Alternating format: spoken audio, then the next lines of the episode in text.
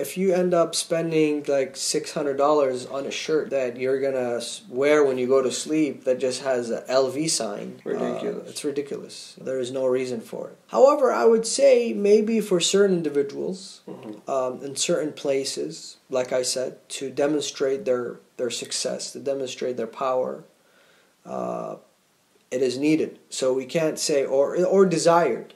Right. So we can't say, um, you know, well, it's good for somebody and it's bad for someone else. If, you know, you're looking at something that's going to make you look better and, and nicer and more presentable and, and, and seemingly more successful, Mm-hmm.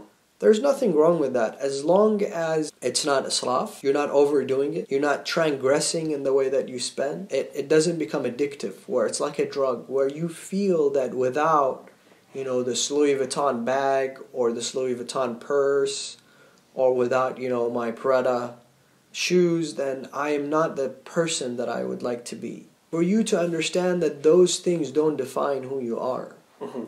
if you are constantly in need of those things to feel good about yourself, then you have to cure this issue in a different way. Right. That tells me there's something wrong within. Mm-hmm. And that is, you know, lack of attention, that is greed for attention, wanting to just be flashy all the time, not being content with who you are, not Right. being content with what you have. Mhm.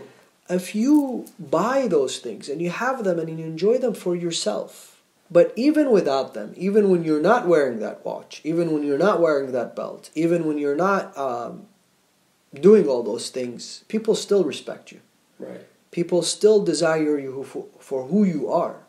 So whether you're a successful attorney or a successful physician or a successful scholar, this is who you are.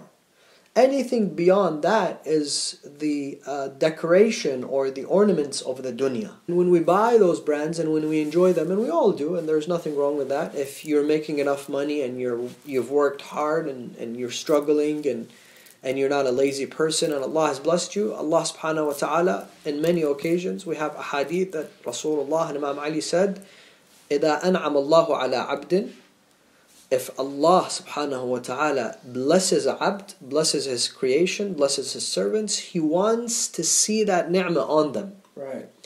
So if you were making fifty thousand dollars last year and this year you're making hundred thousand dollars and and and the same thing still, you know, you're wearing the same thing, dressing the same thing, still shopping at you know Walmart, uh, still uh, driving the same car, nothing has changed in your life. Allah wouldn't like that. Yeah. Allah wants you to show the ni'mas that He's blessed you with in your life, towards your children, towards your family, towards your loved ones. Right. But in the same time, we also have to think of, you know, how those brands are manufactured and where they're manufactured, and you know, if if it's okay for us to support them in the ways that we are supporting them. Mm-hmm. You know, if if we end up buying a, a little purse for a thousand, two thousand dollars, or shoes for two thousand dollars, we have to really look into the history of that particular shoe or that particular purse Mm-hmm. and how is it made and how many people have suffered like the other day when we spoke of gemstones and we spoke of diamonds Right. how can you enjoy a diamond when some kid has died because of that diamond Right. when so many people have lost their lives because of Yeah. the diamond industry so it is still something to think about you know Yeah. um, that a lot of people suffer they're not paid you know Adequate. you would not believe it. You know, some some of those people are paying paid as low as eight dollars a month. Right.